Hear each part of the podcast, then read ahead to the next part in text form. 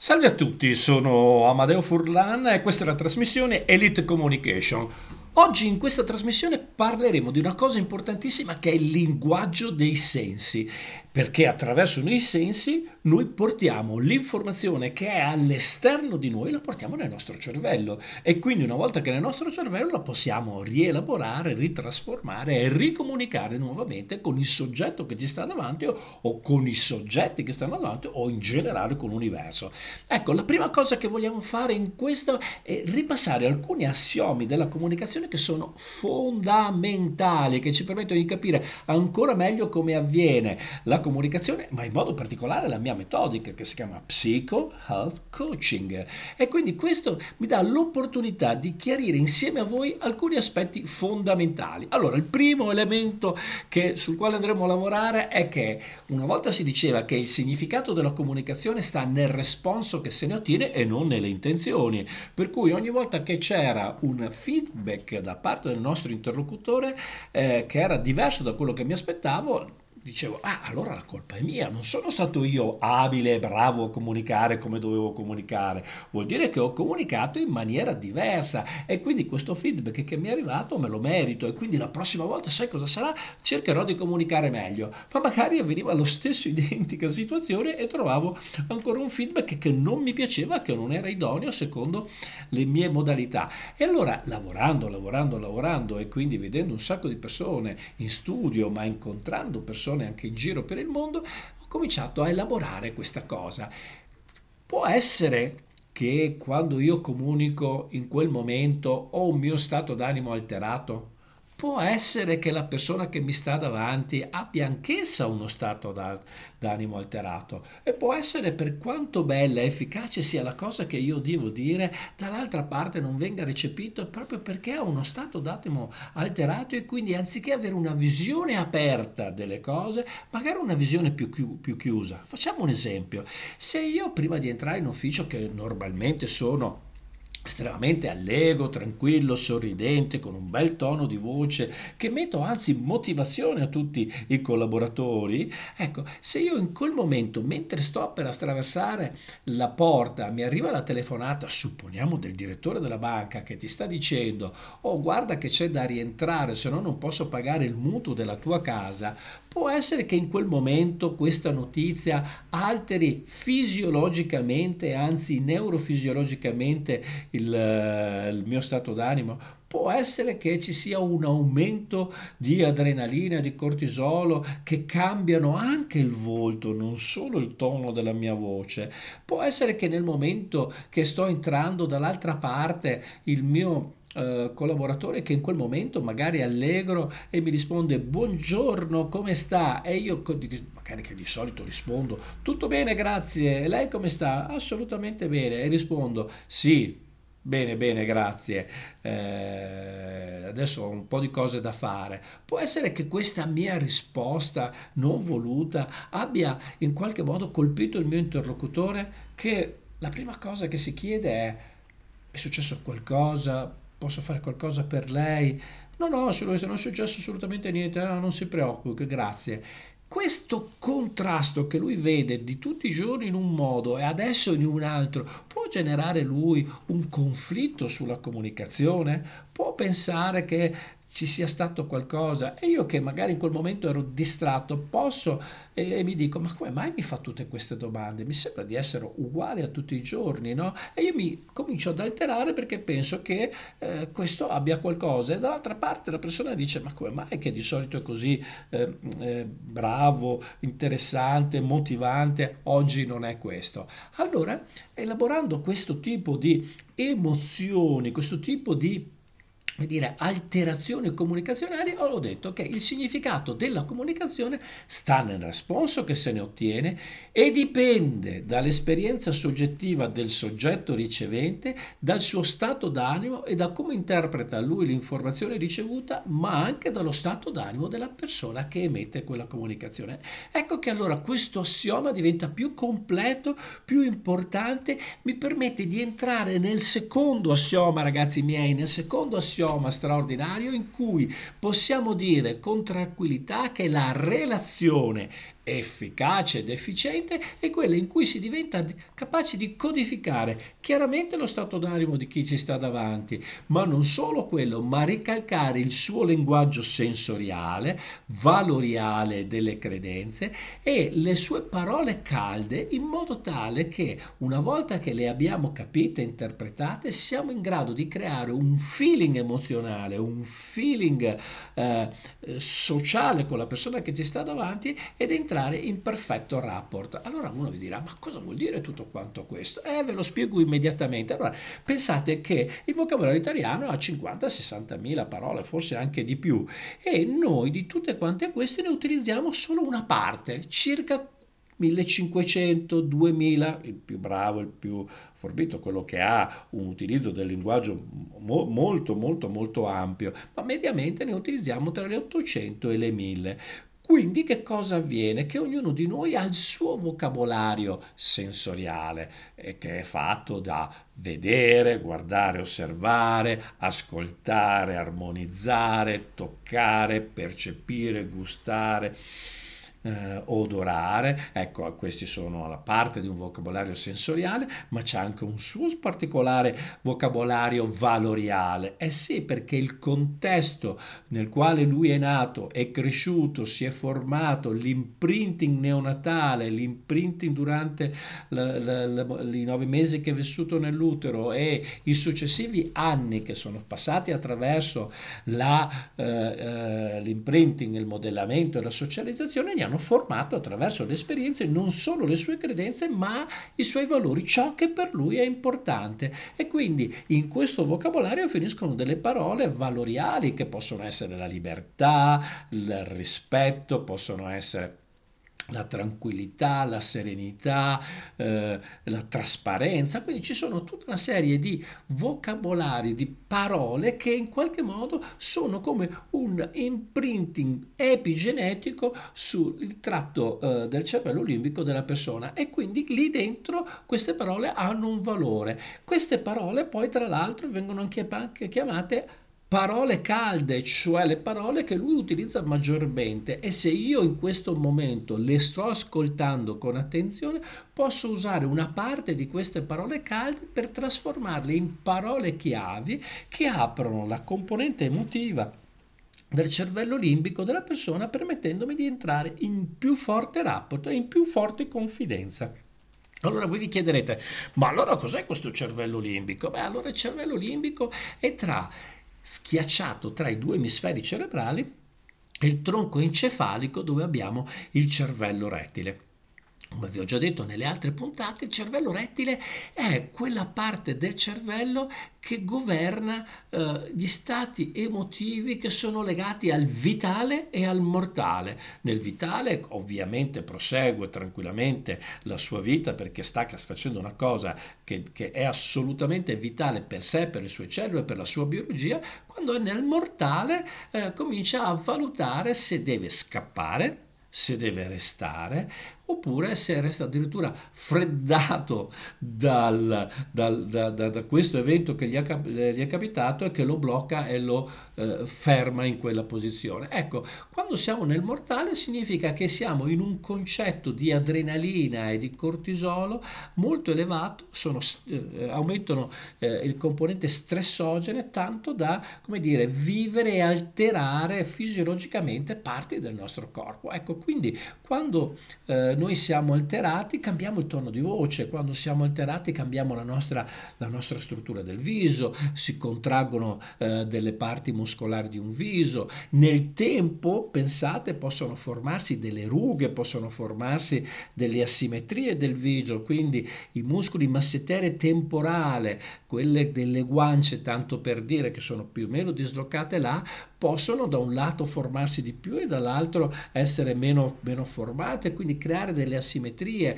Eh, se noi siamo in una relazione eh, che non è efficace ed efficiente, eh, la bocca per esempio non, non si svilupperà in maniera orizzontale, ma resterà più piccola rispetto alla dimensione del viso. Se in qualche modo noi tratteniamo le nostre emozioni, la, la, l'altezza tra il labbro inferiore e il mento sarà molto bassa, molto contenuto, sarà triangolo, quindi l'incapacità di poter raccontare le cose come vogliamo. Ecco che, come vedete, parlare dei sensi ci aiuta anche a capire come questi sensi nel tempo possono strutturare il nostro viso. E poi passiamo quindi alla terzo assioma importante, perché quando noi comunichiamo, ovviamente se riusciamo a comunicare, comunichiamo dei contenuti, cioè quello che sto dicendo io, no? il cervello rettile è così, il cervello limbico è colà, eccetera, eccetera. Abbiamo detto del cervello rettile, il cervello limbico dobbiamo sempre considerarlo come un immenso pianoforte e ogni tasto è corrispondente a una di quelle famose parole che noi utilizziamo maggiormente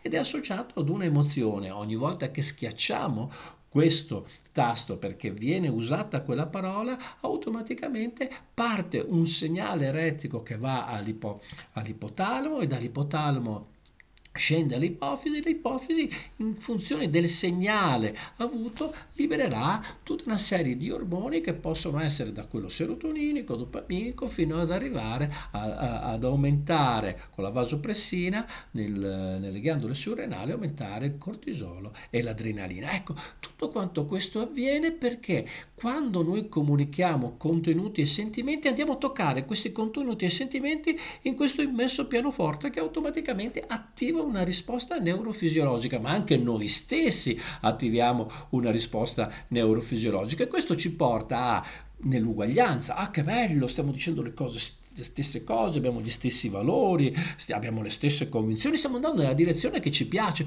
oppure comunicare delle differenze nella relazione per separarci, per distinguerci l'uno dall'altro, per creare conflitti, per creare animosità, per generare rabbia, per generare paura, eccetera, eccetera, eccetera. Quindi il contenuto, i sentimenti arrivano nel cervello limbico e automaticamente portano tutto quanto questo. E allora abbiamo visto prima col cervello cervello rettile vitale mortale e qui proprio per creare eh, nella, nel, nel contenuto dissociazione oppure uguaglianza. Detto questo abbiamo già raccontato, ci siamo già raccontati tante cose di come funziona il nostro cervello come rispondono le nostre comunicazioni. Le comunicazioni sensoriali sono importanti. Ci sono persone che eh, hanno bisogno di vedere bene le, le cose, altre persone che hanno bisogno di toccare queste cose e allora capiamo capiamo come avviene questa comunicazione sensoriale. Allora immaginate sempre no,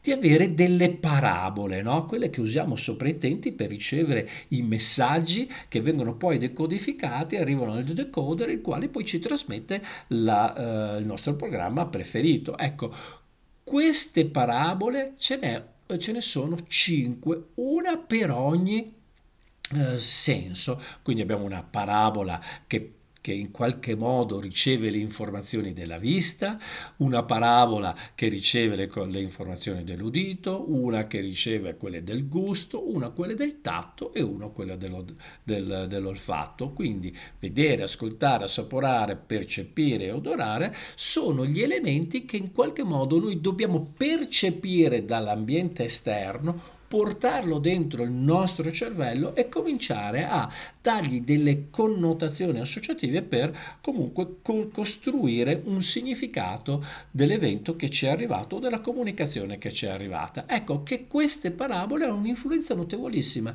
Immaginate se la parabola della vista non è ben tarata, se la parabola dell'udito non è ben tarata. Adesso prendiamo per comodità gusto, olfatto e tatto e li mettiamo in un'unica parabola che chiamiamo cinestesica. E se questa parabola cinestesica non è ben orientata, se non sono ben orientate, chiaramente nel nostro cervello arrivano meno informazioni, arrivano ugualmente tutte, ma ne arrivano di, con quella parabola un quantitativo inferiore che noi percepiamo inferiore. E quindi se arriva per esempio, è ben tarata e raggruppa tutte le informazioni, quella uh, auditiva, vuol dire che per me l'ascolto è fondamentale e tutte quelle parole che sono legate a queste, che si, che si spalmano nel cervello limbico come eh, armonia, suono, tono, volume, eh, eh, sintonia, eh, suono, eh, tambureggiante, cioè tutte parole che sono legate alla componente auditiva, ecco, automaticamente nel nostro cervello limbico verranno toccate più rapidamente e con più eh, profondità, dando una risposta che è tipicamente di quella dell'auditivo, per cui lui farà attenzione a questo e risponderà ovviamente con una realtà linguistica, visto che la realtà esterna è diversa dalla realtà interna per effetto di questa parabola, risponderà con una realtà linguistica che è tipicamente dell'auditivo e quindi dirà ho, ho ascoltato con attenzione, tuoi, il tuo tono di voce mi è sembrato alterato, non mi sembravi armonico e quindi non mi sento di essere in sintonia con te.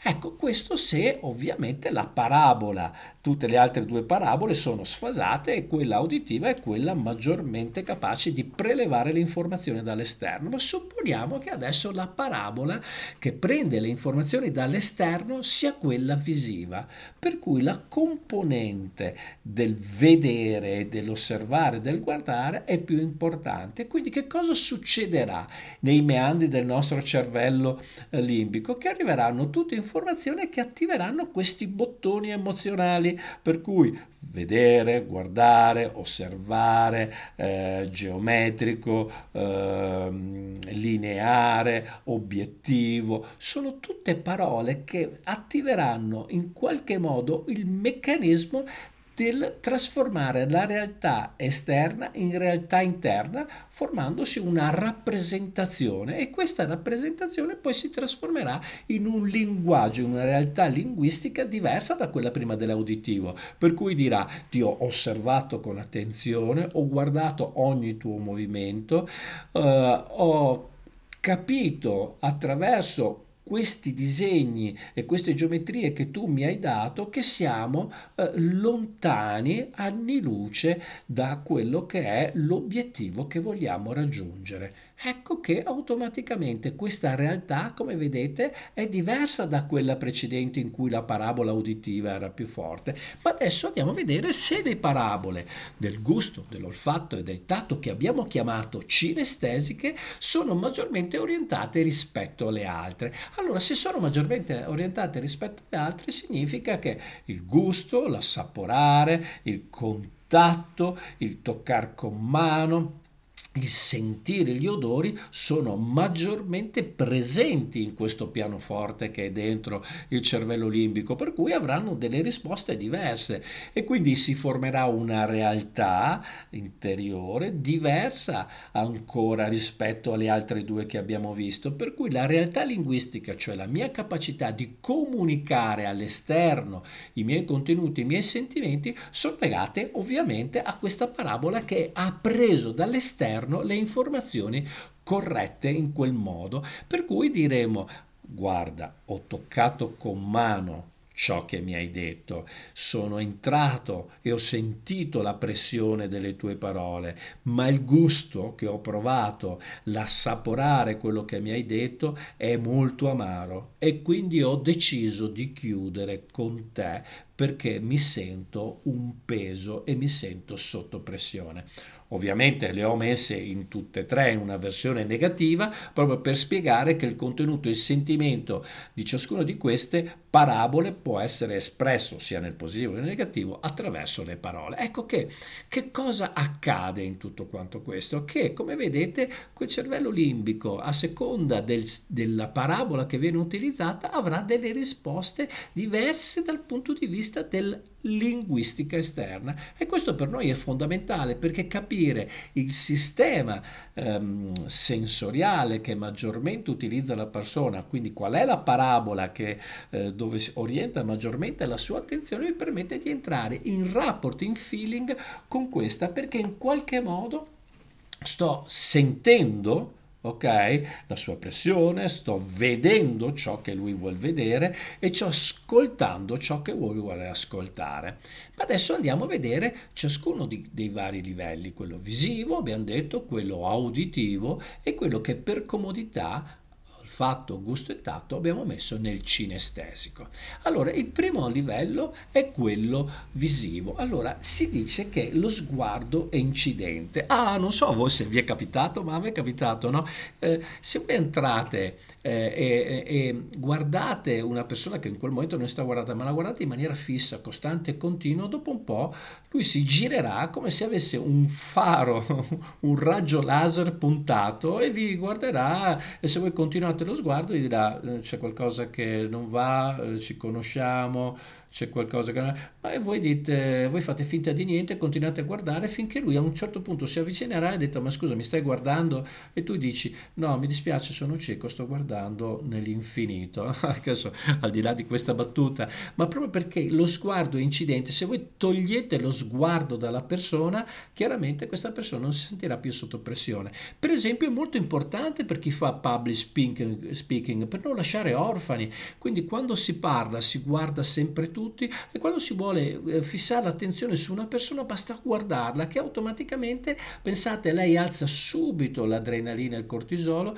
perché si sente coinvolta da quello sguardo e quindi dice adesso devo prendere le mie informazioni e quindi questo si dice incidente. Appena io tolgo lo sguardo automaticamente, eh, come dire, cessa la pressione che lo sguardo sta dando.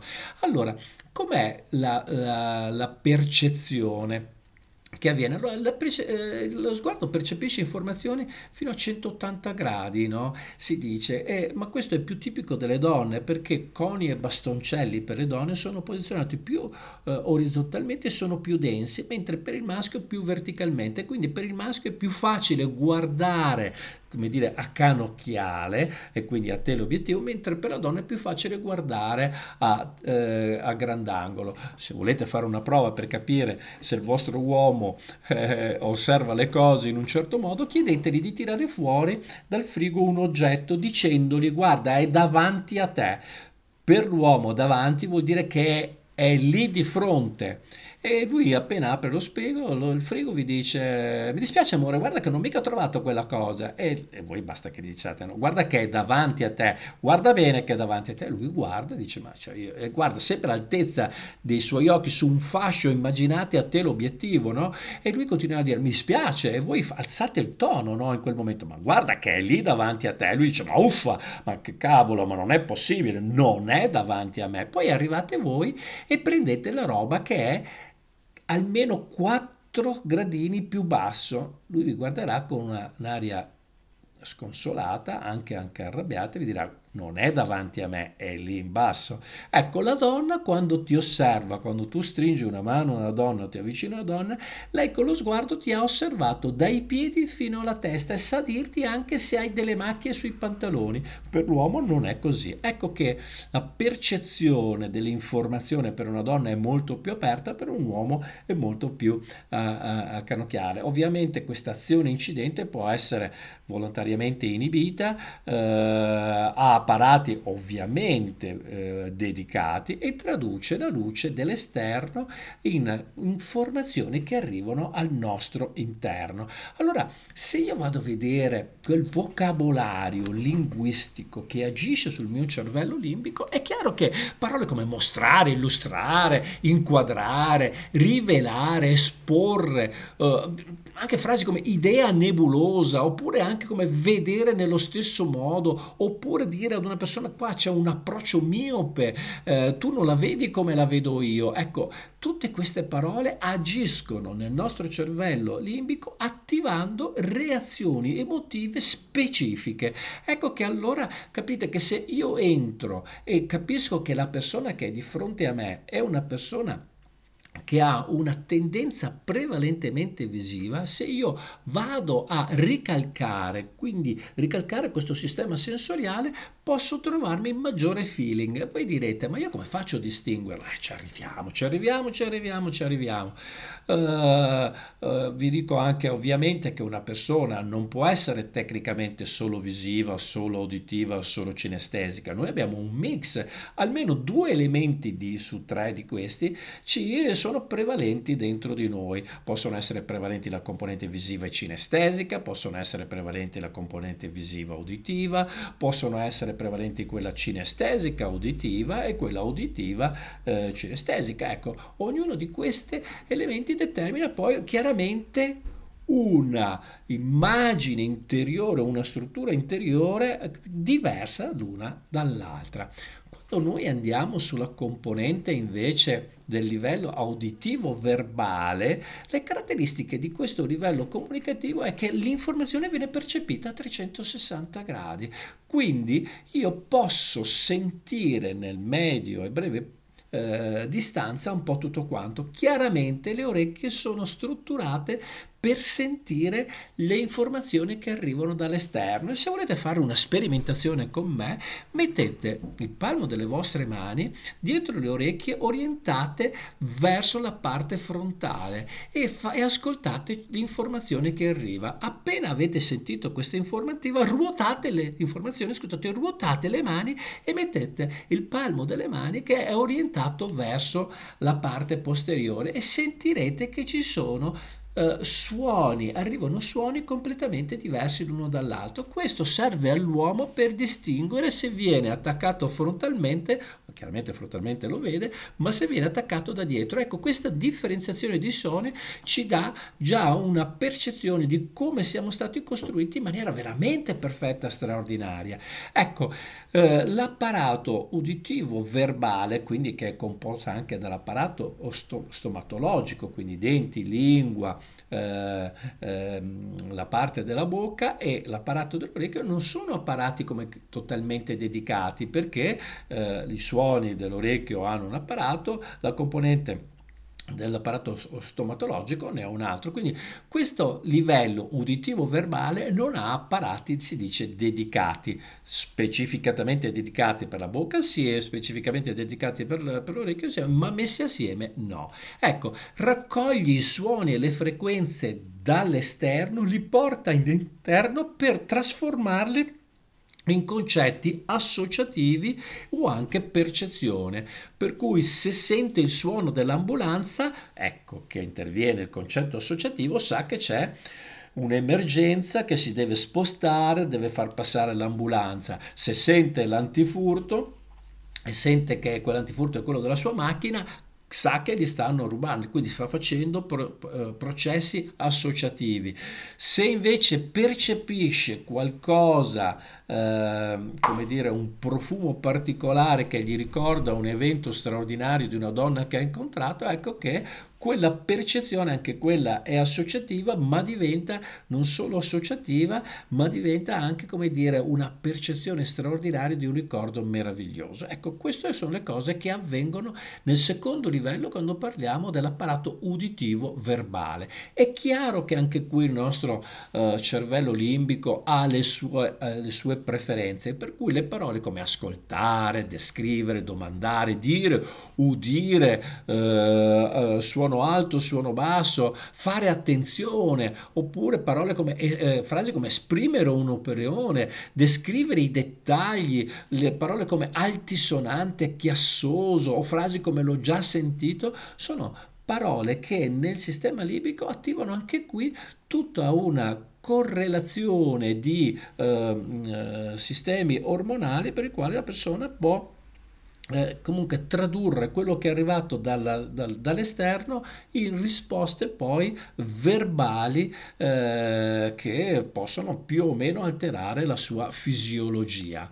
Ecco, questo è una cosa estremamente importante. Adesso andiamo al terzo livello, quello cinestesico. Beh, le caratteristiche del sistema eh, cinestesico, noi sappiamo gusto, olfatto e tatto. Ok, eh, le percezioni anche qui arrivano a 360 gradi, la distanza è molto ravvicinata, chiaramente il, l'odore lo sento molto da vicino, a meno che non sia un odore pazzesco diffuso su tutta l'atmosfera, come quelli quando io passo per Faenza che si sentono quando c'è la produzione delle ceramiche, oppure quando sono andato eh, in Marocco sono andato a vedere l'area dove concimano eh, o dove trattano, scusate, le pelli. C'è un odore pazzesco di acido che ti devi mettere veramente la menta dentro il naso per non sentire quell'odore. Quello è un, odore estremamente diffuso e lo senti a distanza, anche molta, a molta distanza, però tendenzialmente l'odore lo senti in una posizione, ma anche il contatto ovviamente in, questa, in distanza ravvicinata.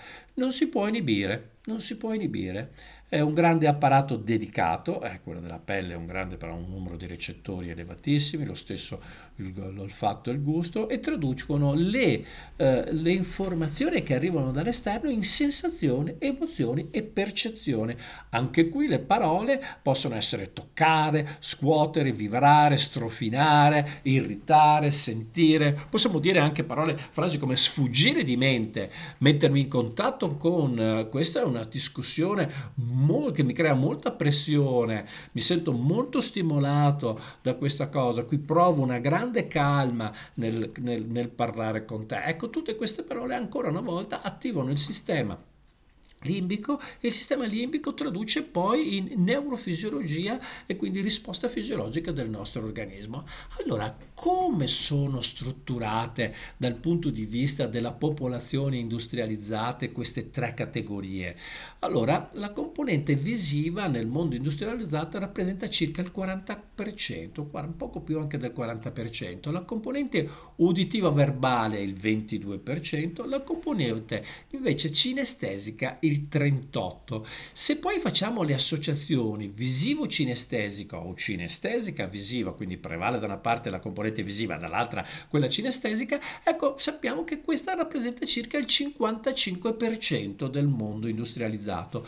Quella auditivo-verbale cinestesica un altro 20%, visivo-uditivo-verbale un altro per cento, tutte le altre combinazioni l'altro il 5%. Ecco, quindi queste sono le combinazioni. Ma adesso andiamo a capire come avviene questo meccanismo eh, e, e, come possiamo distinguere l'uno dall'altro, quali sono le caratteristiche macroscopiche per individuare se una persona è più visivo-cinestesica o cinestesica o visivo oppure auditiva. Ecco, andiamo a capirle. Allora, siccome noi comunichiamo con la componente verbale che è fatta da parole e una componente paraverbale che è fatta dal tono, dal volume con cui comunico, dalla velocità con cui uso interloquire. Qui io posso parlare molto velocemente, ma posso anche parlare molto lentamente, oppure posso parlare in maniera monotona, costantemente, continuamente, sempre con lo stesso tono. Ecco, questo rappresenta i ritmi e rappresenta il paraverbale mentre la componente non verbale è la postura, lo sguardo, la prosemica, cioè lo spazio che intercorre tra le,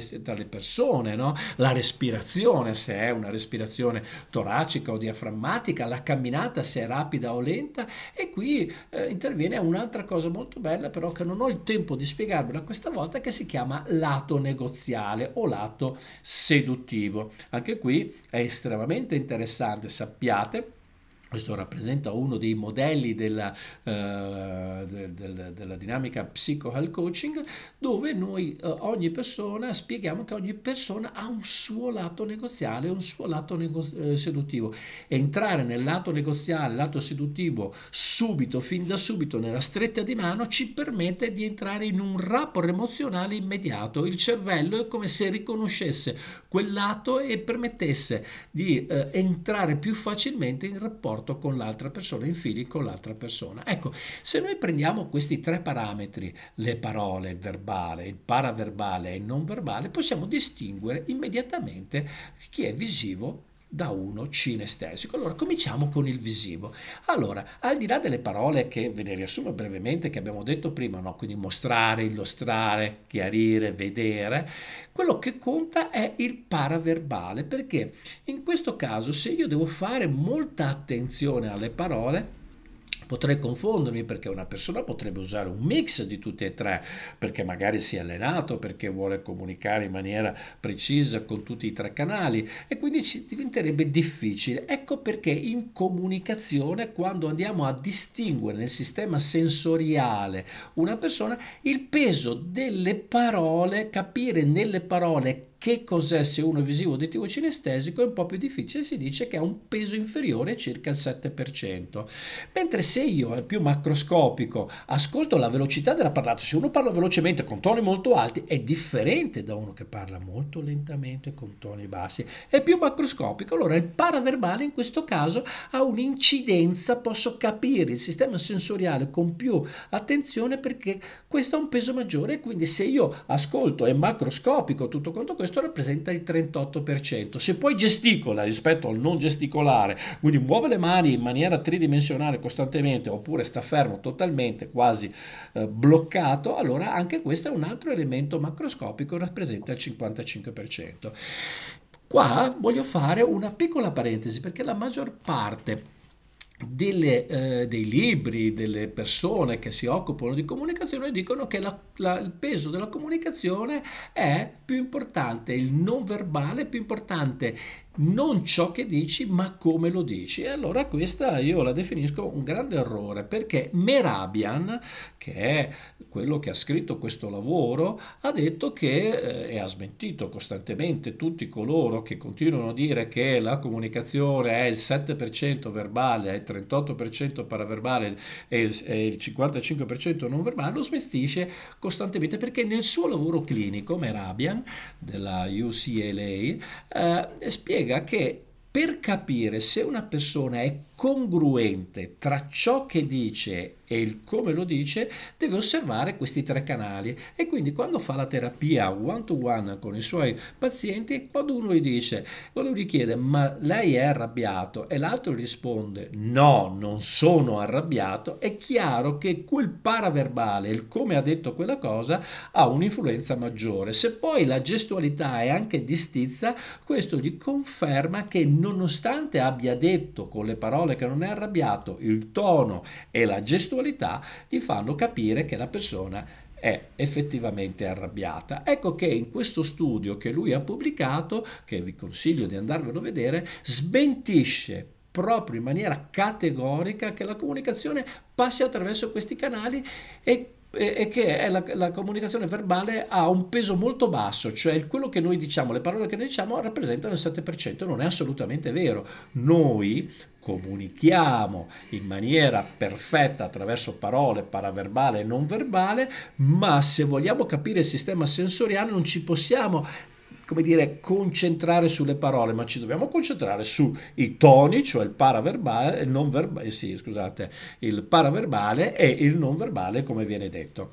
Uh, adesso quindi capiamo che se un visivo usa le parole che abbiamo appena detto, mostrare, illustrare chiarire, andiamo a capire lui come utilizza il suo paraverbale. Il paraverbale di un visivo è che ha una velocità della parlata molto elevata, quindi parla molto velocemente, si mangia quasi le parole perché comunque parla con, con, questo ritmo qua, mentre il volume è molto alto perché per parlare così velocemente devi alzare molto il volume, toni alti, ritmi alti, pause, nessuna.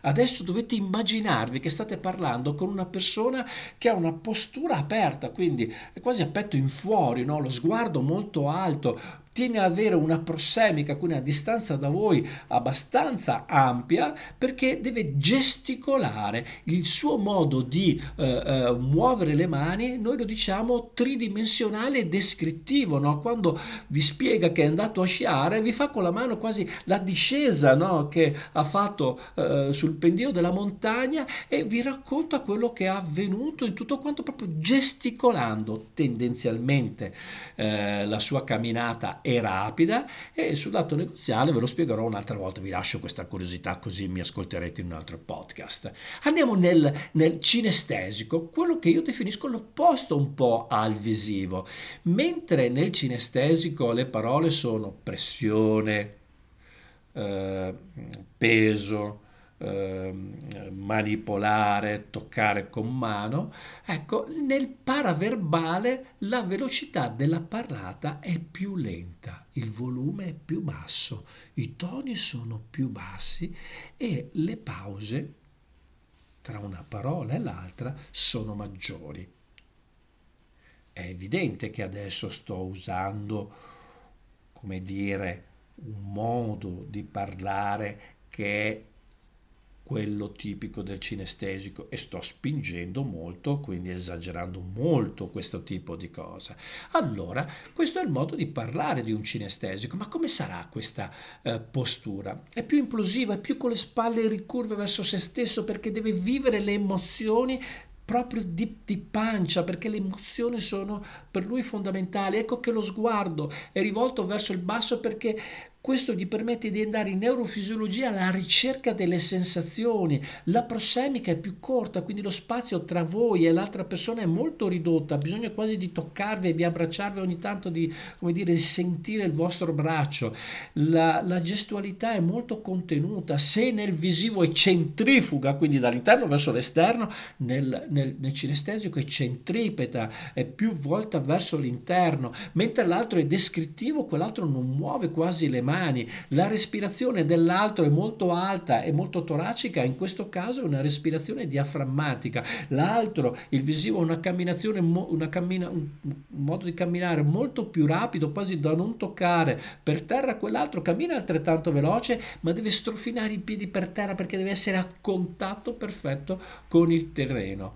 Ecco, l'auditivo sta in mezzo, sta in mezzo sta in mezzo per cui le parole che usa l'auditivo sono armonia, silenzio, tono, musicalità, eh, eh, come dire, eh, suono, volume e la velocità della parlata in questo caso può essere divisa in due parti, una monocorde, ed è quella che troviamo molti politici, Buonasera, sono qui per parlarvi di una cosa molto importante che vi farà piacere, vi porterà chiaramente ad ottenere un risultato straordinario perché queste mie parole colpiranno moltissimo. Ecco, quasi quasi alla fine di questo, di questo modo di parlare voi potete dire benissimo anche amen perché vi state addormentando. E quindi questo è il tipico modo di parlare di un uditivo monocorde, ma può essere invece un uditivo in cui usa le variazioni di tono, quindi passa dall'alto della sua comunicazione fino ad arrivare a sussurrarvi le cose, perché solo in quel modo riesce a muovere le emozioni. Ecco che quindi questa è un tono di parlata, eh, come dire, molto, ma molto, ma molto, eh, eh, eh, come dire, eh, variabile, no? con ritmi variabili, con pause strategiche per arrivare a toccare la vostra emotività. La postura la vedete perché tendenzialmente si dice la postura del telefono. Immaginate di mettervi una vecchia cordetta del telefono su, eh, sull'orecchio e di appoggiare la testa da un lato. Lo osservate moltissimo eh, anche quando guardate la televisione, no? Voi cominciate a guardare la televisione in maniera molto dritta con la testa eh, rivolta allo schermo dopo piano piano nel tempo scoprirete che spostate la testa più a sinistra o più a destra offrendo, come dire, quell'atto negoziale, l'atto seduttivo, l'orecchio all'ascolto maggiore. E quindi eh, ecco, lo sguardo sarà degli occhi no, lateralmente, perché neurofisiologicamente lateralmente può trovare e ricordare a, ehm, a, destra i suoni oppure costruire i suoni quando gli occhi si muovono più sull'area sinistra. Chiaramente nel, in un mancino le polarità si invertono. La respirazione in questo caso, anche qua abbiamo una respirazione diaframmatica. Ecco, questa è la cosa. Quindi capite che se io sto parlando molto velocemente con una grande gestualità, probabilmente sono un visivo. Se invece sto parlando molto più lentamente, con una gestualità molto, molto, molto bassa, ecco che chiaramente sono più un cinestesico. Se sto parlando mediamente o con una variabile delle, dei, dei toni oppure in monocorde, ma muovendo le mani a direttore di orchestra, quindi scandendo il tempo col movimento delle mani, ecco che posso essere un auditivo.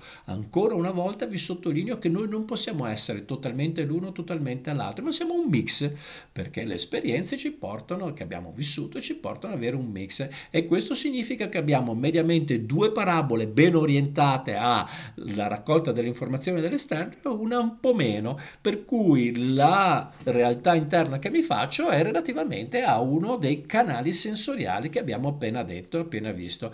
Ma adesso andiamo a capire come questi agiscono sulla personalità sul rapporto con le persone, il rapporto con il tempo e il modo di pensare di lavorare. Eh sì, vi aggiungo una cosa nuova che non è mai stata detta, ma ve la aggiungo molto volentieri.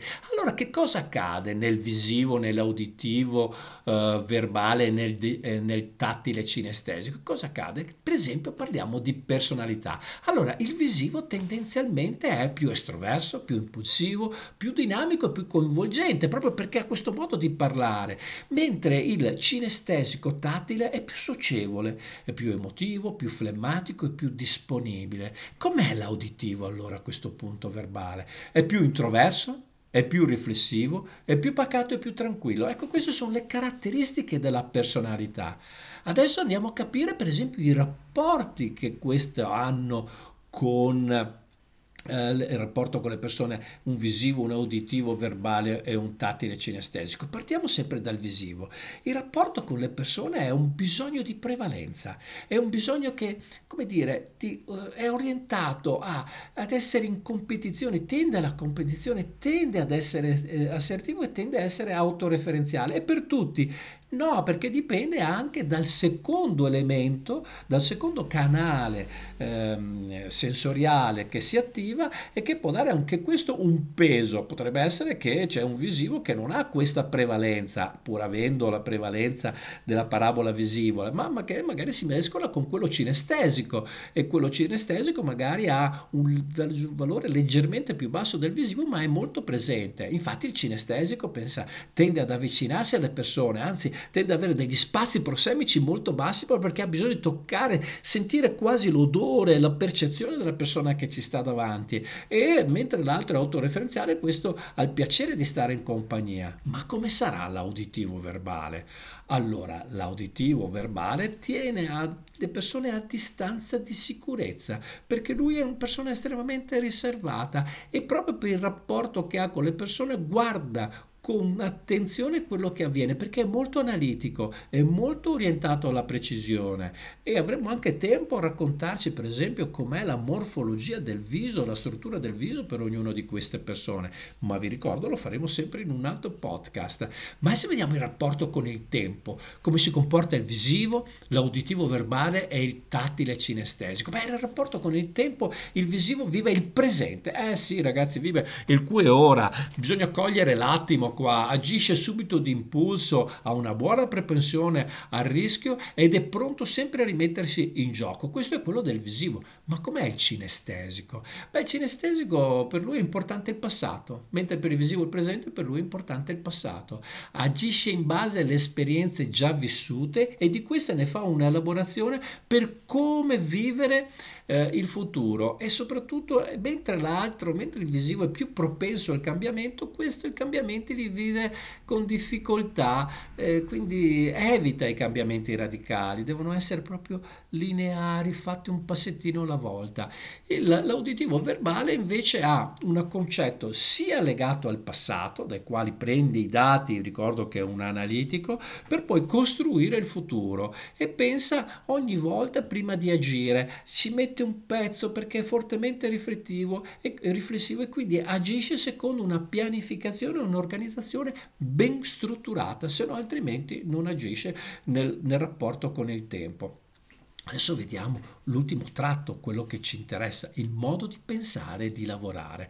Allora, il visivo com'è? Ah, il visivo ha un pensiero pratico, concreto, eh, tende a sperimentare immediatamente, ha la capacità di improvvisare, tendenzialmente più solo, tendenzialmente più solo e quindi, come dire, in team building, in team working ha meno tendenza a lavorare in gruppo, ha più bisogno di trovare prima lui le soluzioni e poi eventualmente a condividere. Cose diverse invece dal tattico cinestesico. Eh sì, perché il tattico cinestesico è più intuitivo, è più epidermico, ha bisogno del gruppo, ha bisogno di stare dentro il gruppo, vive molto bene in un team building, in un team work, perché comunque cerca di capire le cose come vengono fatte e quindi stare nel gruppo, a contatto con il gruppo è molto importante per capire come pensare, risolvere un problema, lavorarci e quindi questa è la sua diciamo strategia proprio eh, per, per, vivere bene il, il, il lavoro di gruppo.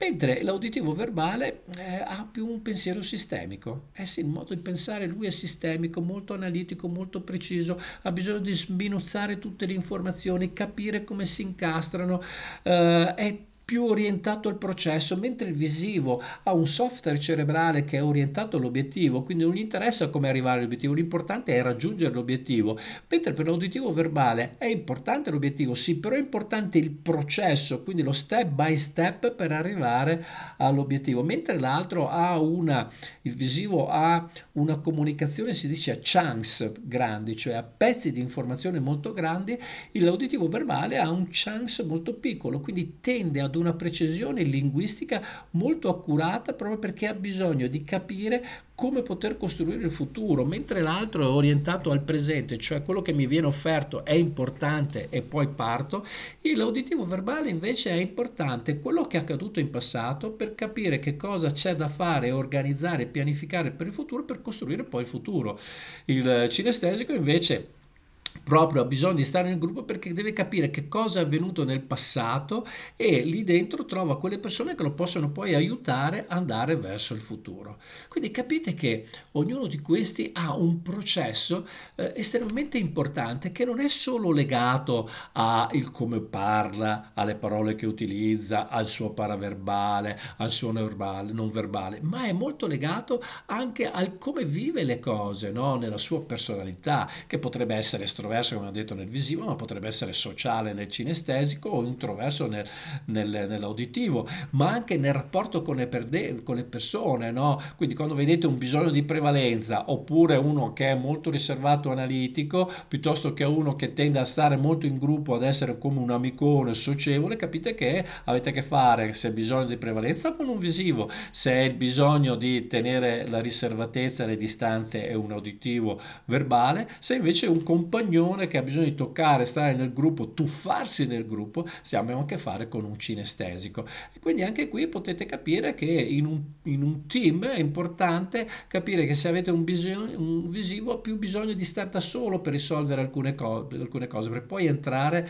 nel gruppo. Se avete un auditivo verbale, il suo pensiero sistemico, suo, la sua parte di pianificazione e organizzazione è fondamentale, mentre l'altro è intuito e percezione nel cinestesico e quindi può agire e muoversi come lui meglio crede. Quindi i sistemi sensoriali ci aprono un mondo nuovo, un mondo che non è fatto solo di come queste cose vengono le informazioni vengono prese all'esterno di noi e portate all'interno, ma capiamo che ognuna di queste determina chiaramente nel cervello limbico un modello neurofisiologico, un modello comportamentale specifico. Ecco perché poi, toccando specificatamente le parole che sono tipiche per ognuna di queste categorie, avremo delle risposte diverse dal dinamico al riflessivo, all'emettivo, al, al vivere il presente, al futuro, al, pres- al passato o solo al passato, ad avere un sistema di pensiero pratico piuttosto che sistemico, piuttosto che intuitivo.